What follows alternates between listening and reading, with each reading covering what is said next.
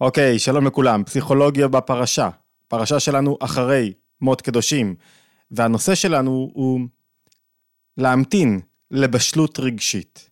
הרבה פעמים אנחנו חסרי בשלות רגשית, רוצים משהו מסוים, רוצים להגיע למקום מסוים, להשיג אותו, ויכול להיות שיש לנו את הכישורים, את היכולות, את הזמן ואת הכסף כדי להשיג את אותו דבר שאנחנו רוצים, אבל מה אין לנו? בשלות רגשית. וכשנשיג את אותו דבר, אנחנו יכולים לשלם מחיר מאוד גבוה עבור זה שקיבלנו אותו בלי בשלות רגשית. למשל, דוגמאות, מישהו שרוצה להתפרסם במהירות, אם מישהו לא קיבל שרוצה להתפרסם ולא קיבל את מכת הפרסום הזאת, לפעמים החיובית, לפעמים השלילית, אם הוא, לא, אם, אם הוא לא חווה את החוויה של לעמוד מול רשתות חברתיות ומול עיתונות שפתאום שם אותו במרכז, הוא לא יודע כמה זה קשה. אם הוא לא בשל רגשית, הרגשות מבפנים, המתח, התחושה שזה הוא בתוך איזה בלון שעומד להתפוצץ עוד מעט, יאכלו אותו. יאכלו אותו חי, זה יכול לקרות לצעירים שהתפרסמו מהר מדי, ואז הם ישלמו. מחיר רגשי מאוד גדול. זה יכול לקרות לכל אחד, גם במישהו שלא מתורגל בפרסום, והפרסום שלו זה שהוא קצת מתקדם ופתאום קצת יותר בולט מזמנים קודמים, והוא עכשיו במרכז הבמה, פתאום רואים אותו יותר, ואם הוא לא בשל לכך רגשית, זה יעלה לו במחיר רגשי. דוגמה אחרת, מישהו שלא בשל לזוגיות, והוא נכנס בתוך זוגיות, הוא לא בשל לאהבה, הוא חושב שהוא אוהב, אבל הוא לא באמת בשל לאהבה, כי הוא לא יודע מה זה אחריות. ונתינה והשקעה, הוא לא מכיר את כל הדברים הללו, והוא מתחתן, והוא מוצא את עצמו בתוך מערכת זוגית, בלי שום בשלות רגשית. לא יודע, הרגשות לא מנווטים אותו כמו שצריך, הם לא מוליכים אותו כמו שצריך. וניקח עוד דוגמה, עוד שתי דוגמאות למשל מהירות. אחד, מישהו שקנה איזה רכב אה, חדש שהוא מהיר מדי, והוא לא בשל רגשית, והוא לוחץ על הדוושה יותר מדי, וזה ייגמר באסון. או מישהו שהוא מרצה, והוא חושב שהוא מתקשר למשהו, אבל הוא לא בשל רגשית כדי להיות בסביבה מסוימת, בחברת אנשים מסוימים, שבסופו של דבר מנצלים אותו. מה הכוונה לא בשל רגשית? אני לא בשל רגשית כאשר הרגשות שלי הם מצומצמים. מה הכוונה הם מצומצמים? יש רגשות עצמיים ויש רגשות חיצוניים. רגשות חיצוניים זה רגשות שבעצם אני מרגיש, משהו מניע אותי, אני רוצה לעשות את הדבר, אבל הם לא מחוברים לפנימיות. זאת אומרת, אותם רגשות לא יצליחו להניע אותי בצורה נכונה כלפי הזולת, ליצור קשר עם איתי המזולת, כי מה שחשוב לי באמת זה אני. ולכן הרגשות הללו יתנפחו וישתלטו עליי, כי הם יציבו את עצמי מאוד במרכז, ואני אחטוף על כך מאוד, כי אני לא בשל רגשית, זאת אומרת שאני קטן מבחינה שכלית. זאת אומרת שאני לא מצליח להכווין את הרגשות עדיין. ולוקח זמן, כשאנחנו מדברים על שכל, לא מדברים על שכל רגיל, לא מדברים על שכל אה, של הבנת דברים. אדם יכול להיות גאון עצום, אבל עדיין עם שכל רגשי לא מפותח, זאת אומרת שהשכל שלו לא מכווין את הרגשות שלו בצורה נכונה. ואז הוא ישלם את המחירים הרגשיים שעליהם דיברנו.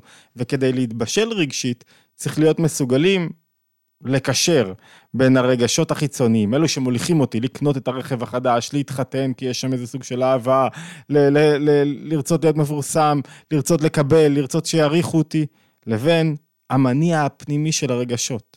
למה אני מרגיש כך? מה עומד מאחורי הרגשות הללו? למה אני, אתה אומר שאתה אוהב, את מי אתה אוהב? מה אתה אוהב? מה, איך בא לידי ביטוי האהבה שלך? הנקודה העצמית של הרגשות היא הרבה יותר חקרנית, הרבה יותר מעמיקה. היא ממתנת את הרגשות הלא בשלים, שרק רוצים לנוע קדימה כמו אריות ולדחוף אותך קדימה, ו... אבל לשום מקום. כי הם לא אמיתיים עדיין, הם לא מחוברים פנימה, הם לא רגשות אמיתיים. איך, בואו נבין יותר לעומק, איך אנחנו מתבשלים רגשית. מה זאת אומרת להתבשל רגשית ואיך זה אפשרי ומה אנחנו צריכים לעשות לשם כך. בואו נצלול לתוך הפרשה, פרשת אה, אחרי קדושים. לפני כן, מזמין אתכם להצטרף לערוץ התבוננות, אם אתם מלווים אותנו כמעט מכל יום ומאזינים לשיעורים שאנחנו מעלים. דרך אגב, אתמול, יום העצמאות, עלה שיעור מאוד חשוב על איך אני יכול להשיג עצמאות רגשית, או בעצם איך אני לא יכול לעולם להשיג עצמאות רגשית. מומלץ מאוד למי שמתעניין, זה עלה ביום שכולנו היינו עסוקים, אבל עדיין שווה לתת תשומת לב לסרטון הזה. וכמובן אפשר להצטרף לקבוצות הוואטסאפ. בואו נתחיל. יש... יש מקומות שבו האדם לא מוכן, לא בשל, בשפה פנימית זה נקרא ערל. מה זה ערל? ערל מסביר הכתב והקבלה, רבי יעקב צבי מקלנבורג אומר ככה, שזה אתה משתמש במשהו, אבל הוא חסר עדיין.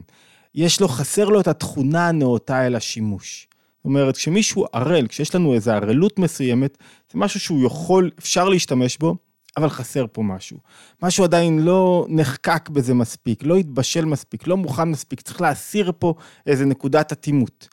אוצר המדרשים אומר שיש חמש ערלות עורלה בעולם, חמש ערלות בעולם. ארבע באדם ואחד באילן. ארבע באדם מניין, אומר המדרש. עורלת האוזן, האדם לא מקשיב, לא מקשיב לשום דבר. עורלת שפתיים, הוא לא יכול לבטא את הרגשות שלו בדיבור. זה משגע אדם שאתה לא יכול לתקשר איתו מאוד. עורלת הלב, הוא לא מרגיש, הוא לא מתחבר, הוא לא מתקשר, יש לו איזה משהו שמפריע לו. עורלת הבשר, זו המילה, שיש עליה הרבה מה להגיד, לא בהזדמנות הזאת. והעורלה האחרונה זה, שבה אנחנו מדברים היום, והיא זאת שמובאת בתוך הפרשה, זה עורלת העץ. מהי עורלת העץ? יש ציווי שאסור לאכול מפרי העץ שנתנו בארץ ישראל, מפרי האילן, אסור לאכול ממנו בשלוש השנים הראשונות לנטייתו. זה האיסור של עורלת העץ. וזה לא חל לא על עץ סרק, אלא רק על עץ פרי שניטע לשימוש בפירות שלו. כך כתוב, וכי תבואו אל הארץ, ונטעתם כל עץ מאכל, ועורלתם עורלתו את פריו שלוש שנים יהיה לכם ערלים, לא תאכל, לא יאכל. השאלה הגדולה היא למה אסור לאכול. למה אסור לאכול כשבאים לארץ פרי עץ אילן שניטע, אסור לאכול את הפירות שלו בשלוש שנים הראשונות. יש כמובן עוד כל מיני עניינים הלכתיים פה, לא ניכנס לכולם. למה אסור? מה הבעיה עם הפירות של העץ בשלוש שנים הראשונות? אז יש דעות שונות, מגוון של דעות, פרשנים מתייחסים במגוון זוויות ראייה, נרצה להתמקד באחת, אבל אולי אולי נזכור כמה בקצרה, הרמב"ן מביא שני טעמים. טעם אחד, כל מה שהוא ראשוני אצלך, אתה צריך לכבד בו את הבורא. כל מה שהוא ראשוני, כשאדם קם בבוקר, כשהוא פותח את העיניים, דבר ראשון שהוא צריך להגיד, מודה אני לפניך. כל מה שהוא ראשון, צריך לכבד בו את הבורא. והפירות הראשונים הם בדרך כלל דלים, קטנים יותר, ולכן לא ראוי בהם לכבד את הבורא, הם מחכים לשנה השלישית. שהיא נקראת נטע רוואי, בהזדמנות שבה אוכלים את הפירות בירושלים בזמן שהיה בית מקדש, אה, והם מובאים לפני השם. בגלל שהפירות לא מספיק טובים, אז לא משתמשים בהם. סיבה שנייה, הפירות הללו של השלוש שנים הראשונות, יש דעה כזאת שמובאת גם אצל אבן עזרא ובעוד מקומות, מזיקים לבריאות. לא בריאים ולכן לא אוכלים אותם. הם עדיין לא התפתחו מספיק. כשפרי לא בשל מספיק, הוא לא בריא ולכן אי אפשר לאכול אותו. אני חושב שגם מבחינה מחקרית אפשר לומר את זה. אלו שני הטעמים הראשונים. עוד טעם שהרמב"ם במורה נבוכים מביא למשל, שאתם יכולים לקרוא את תקציר הטעמים הללו, גם אצל הטור ארוך וגם כל המקורות עולים לאתר התבוננות ותוכלו שם לעיין במקורות. אומר הרמב"ם שפעם היו משתמשים בפירות בשלוש שנים הראשונות לגידול שלהם לכל מיני מיני עבודה זרה, ובגלל שאנחנו לא רוצים להשתמש במשהו שיהיה דומה כאילו לעבודה זרה, אז לא משתמשים בשלושת ה... אה, אה, בפירות בשלוש שנים הראשונות שלהם.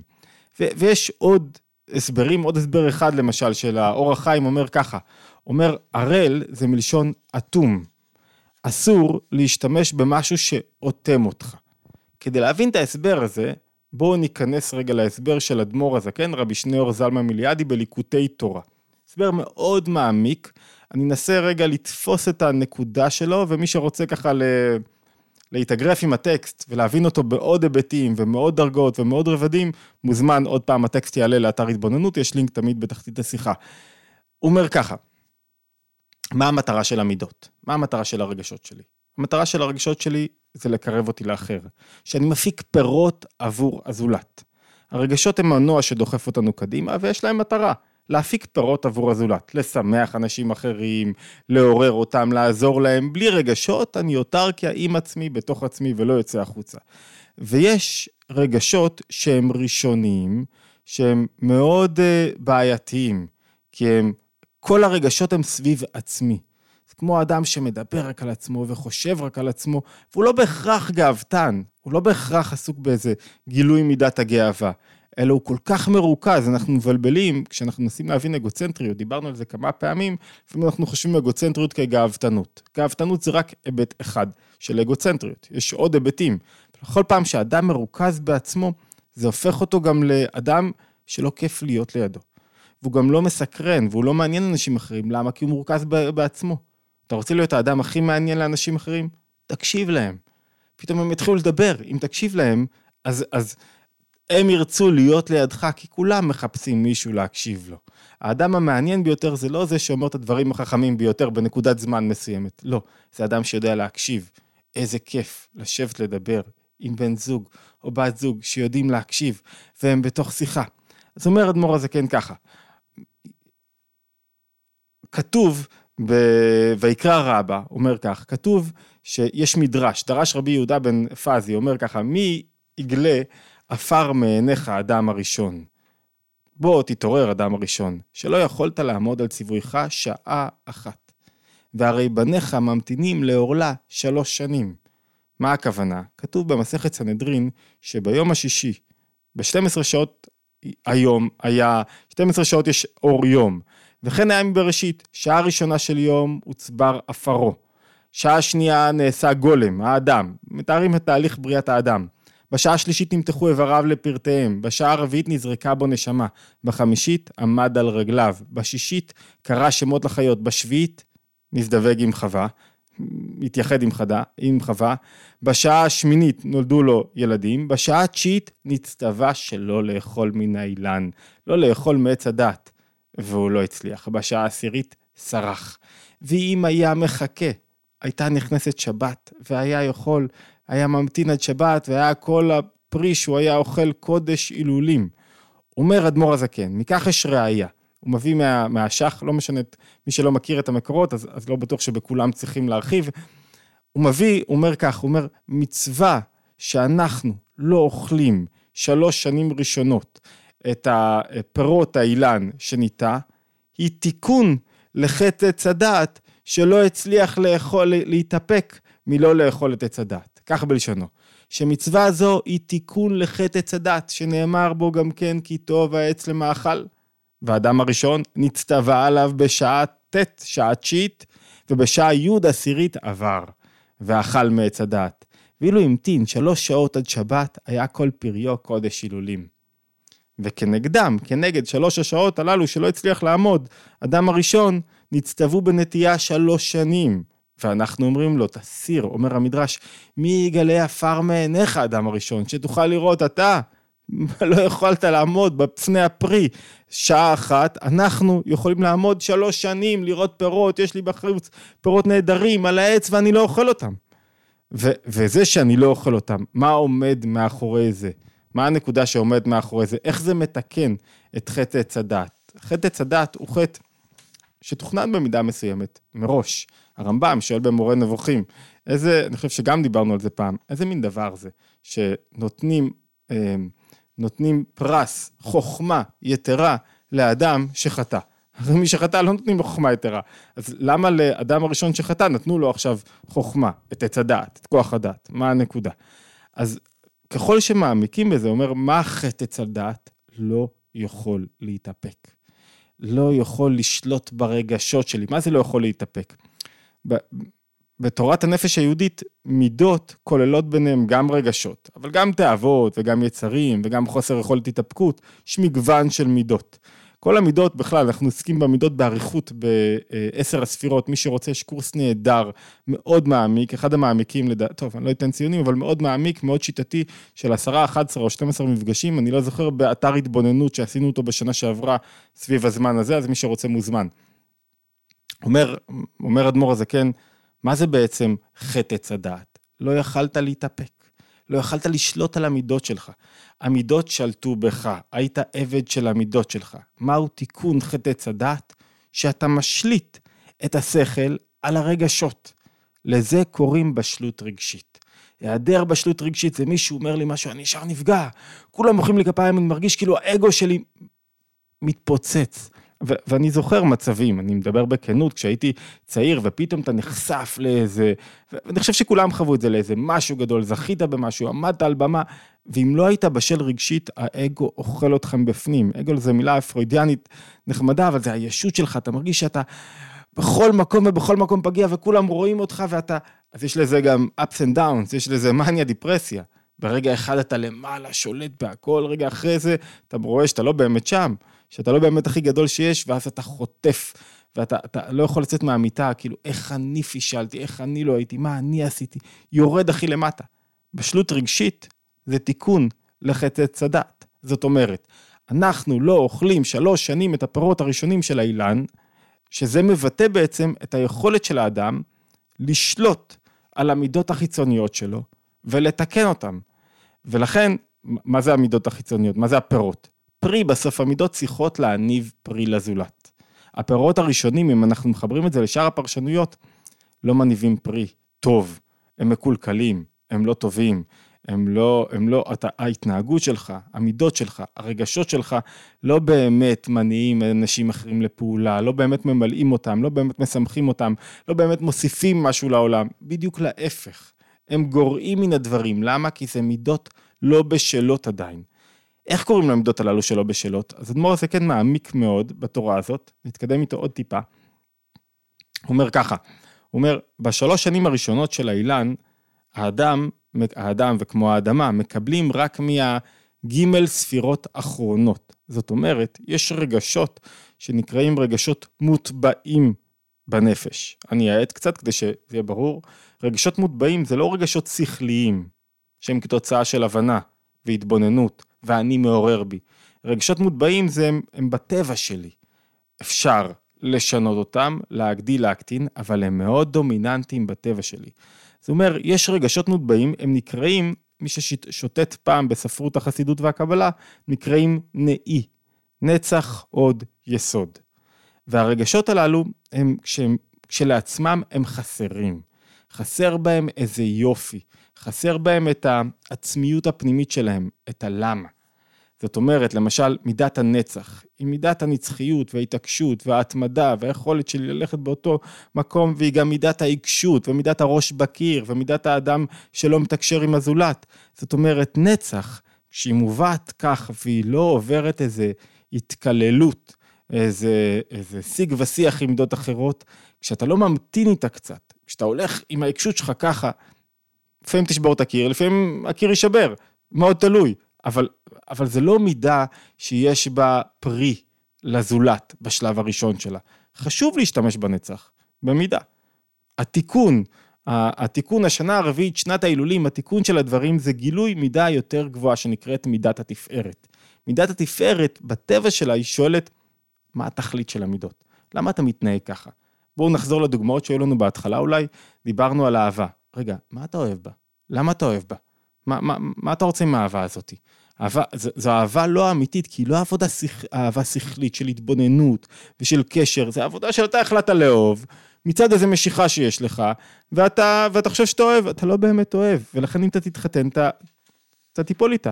למה אתה כל כך חשוב לך עכשיו להגיע לחשיפה? בוא נבין רגע מה עומד מאחורי זה. זה, זה אולי השאיפה הגדולה ביותר של הצעירים בימינו, ריבוי לייקים וריבוי הערכה וריבוי סביבה כדי שאני קיים. למה אתה כל כך רוצה לקבל אישור לקיום שלך על ידי לייקים? אולי זה בסדר, אני לא אומר שלא. אנחנו גם רוצים לייקים, אני רוצה לייקים, תנו לייקים. אבל למה? מה עומד מאחורי זה?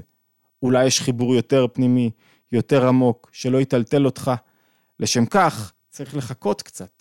למידת התפארת. שלוש שנים זה בעצם לברור שלוש מידות. דיברנו על מידת הנצח, שהיא מידה ראשונה, שצריך לברר אותה. השנה השנייה זה מידת העוד. עוד זה מידת היכולת להוריד ראש, ולפעמים בצורה השלילית להיגרר. בצורה החיובית זה להיות בביטול למישהו, להקשיב לו, להיות אחד איתו. לא בגלל שאני מעניין אותי מה לשמוע, אלא שאני בביטול לדבר הזה. מידת ההוד היא מידה נהדרת כשהיא מתגלה נכון. כשהיא מתחברת עם שתי מידות אחרות, עם המידה האחרת, עם הנצח. לכן נקראות המידות הללו גם כליות יועצות. אני לא רוצה להרחיב בעוד מגוון של היבטים של המידות הללו, אבל המידות הללו גם צריכות להתחבר יחד. להתחבר יחד לוקח זמן, המידה הזאת מתגלה, המידה השנייה מתגלה, ויש מידת היסוד, מידת החיבור. זאת אומרת, אומר אדמו"ר הזקן, רק בשנה הרביעית, מתגלה מידת התפארת. מידת התפארת היא המידה שמעידה שאתה בשל. שאתה לא פונה ימינה מדי, שאתה לא פונה שמאלה מדי, שההתלהבות שלך היא אמיתית, התלהבות חשובה, אבל זה לא התלהבות חיצונית. אתה יודע למה אתה נע, אתה יודע מה מניע אותך, אתה יודע מה המקור של המידות, אתה יודע את מה אתה משרת, עבד של מה אתה, שליח של מה אתה, בואו נראה את זה קצת בלשונו בכמה משפטים. והוא אומר כך, הוא אומר, בשלוש שנים הראשונות לנטיית האילן בארץ, מקבל את הארץ העליונה. ארץ זה מלשון רצון, מבחינת ג' ספירות אחרונות. אמרנו שהם נהי, נצח עוד יסוד, ובשנה הרביעית מקבלת מתפארת.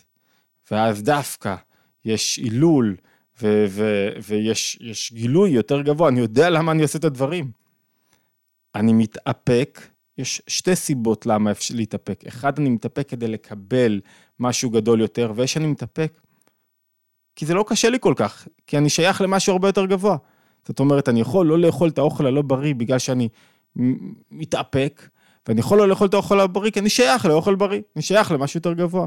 אדם הראשון, אם הוא היה מתאפק מהסיבה השנייה, הוא היה מגלה מה? רגשות בשלים. אדם בשל זה אדם שהוא הרבה יותר מחובר. זה אדם שהרבה יותר מגלה את הקשר שלו. זה אדם שיודע אחרי זה להלל, להביא הילולים לבית המקדש. מה זאת אומרת בשנה הרביעית מול, מוליכים את הפירות? אתה יודע, להלל, אומר אדמו"ר זקן, לשבח, להוציא מאדם אחר את הטוב שבו, להוציא, לגלות בו את הכישורים שבו. הרגשות שלך נועדו כדי שתהפוך, תתחבר לאנשים אחרים ותהפוך אותם בעצמם למנהיגים. זה מה שיעשה לך אם תתבשל רגשית. אם לא תתבשל רגשית ותאכל את הפירות בשלוש שנים הראשונות, זאת אומרת, לא תגלה את הרגשות הנכונים, אתה תשלם את הרגשות ולא תביא פירות אמיתיים לזולת. והוא ממשיך עוד משפט שתיים, הוא אומר ככה, ואומנם אין זה מובן, דאף היא מקבלת מנהי, למה יהיו הפירות אסור להיות ערלים, לא יאכל ואסורים בהנאה? אלא ודאי הטעם, כמו שכתוב בפרדס, לא משנה את המקורות, המקורות עולים לאתר, שזהו כנגד ג' קליפות הטמאות. שלוש שנים הראשונות אי אפשר לאכול בגלל שאי אפשר להוציא מהרגשות הללו דבר מה שיקשר אותך, שיוליך אותך. הרגשות, כל המהות שלהם זה לחבר אותך לזולת. כשאתה אגוצנטרי אתה לא מתחבר לשום דבר, לכן אי אפשר להוציא מהם שום דבר. חכה, הפרסום שלך יגיע טוב, כשתרצה. החתונה, הנישואים יגיעו טוב, כשיגיע הרגע. כש, כשתהיה מוכן, כשתהיה בשל. ג' קליפות הטמעות, מי שלומד טניה מכיר את זה מההתחלה, שנזכר במרכבת יחזקאל, רוח סערה, ואש מתלקחת ועשן גדול, והרביעית, השנה הרביעית, היא קליפה דקה, הנקראת נוגה. יש קליפת נוגה, שגם מי שלמד טניה מכיר, שהיא קליפה שאפשר לברר אותה לטוב או לשלילה. אפשר להוציא ממנה משהו, זאת אומרת, יש בי מצבים שאפשר להשתמש בהם לאחד משני הכיוונים, חיובי או שלילי, ואני מחליט. בשלושת הקליפות הטמעות, השני, שלוש השנים הראשונות, הרגשות האטומים, זוכרים שאמרנו שהאור החיים הוא קורא לעורלה אטימות? ברגשות האטומים אי אפשר לעשות כלום, אתה אטום. אחי, אני לא יכול להשתמש בך, אתה לא יכול, אתה לא מנוע לשנות עולם, לתקן עולם, לתקן את עצמך, להתחבר. חכה, תתבשל, הרגשות הללו יולידו משהו חדש. ואני מקצר, ולכן כל זה הוא בעץ מאכל דווקא, דוגמת עץ הדת.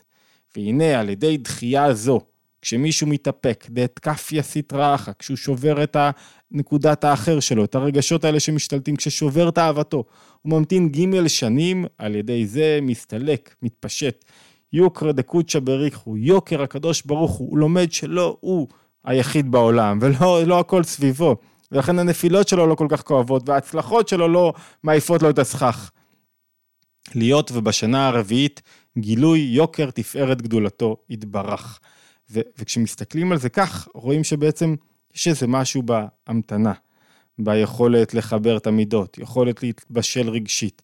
בשלות רגשית זה היכולת שלי לצאת רגע מהמרכז ולראות את הדברים, את השליחות שלי, את, ה, את מה אני עושה. היעדר בשלות רגשית, יכול לראות צעירים מאוד בשלים רגשית, ראיתי המון צעירים נהדרים, בשלים מאוד רגשית, וראיתי אנשים מבוגרים לא בשלים רגשית, למרות שהם כבר, הגיל עושה את שלו, אבל, אבל הם לא עבדו על עצמם והם עדיין מאוד דומיננטיים ב, ב, ברגשות הטבעיים ששולטים להם בנפש.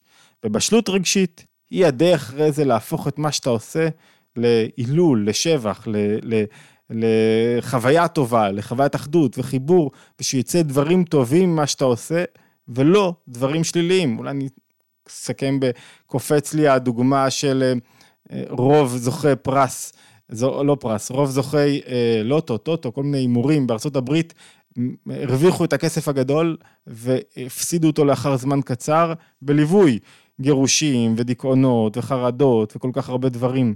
הם לא היו בשלים לכסף. אז אני יודע שכמה שומעים אותי אומרים, אני בשל, תביא לי. לא, לא בטוח שאתה בשל.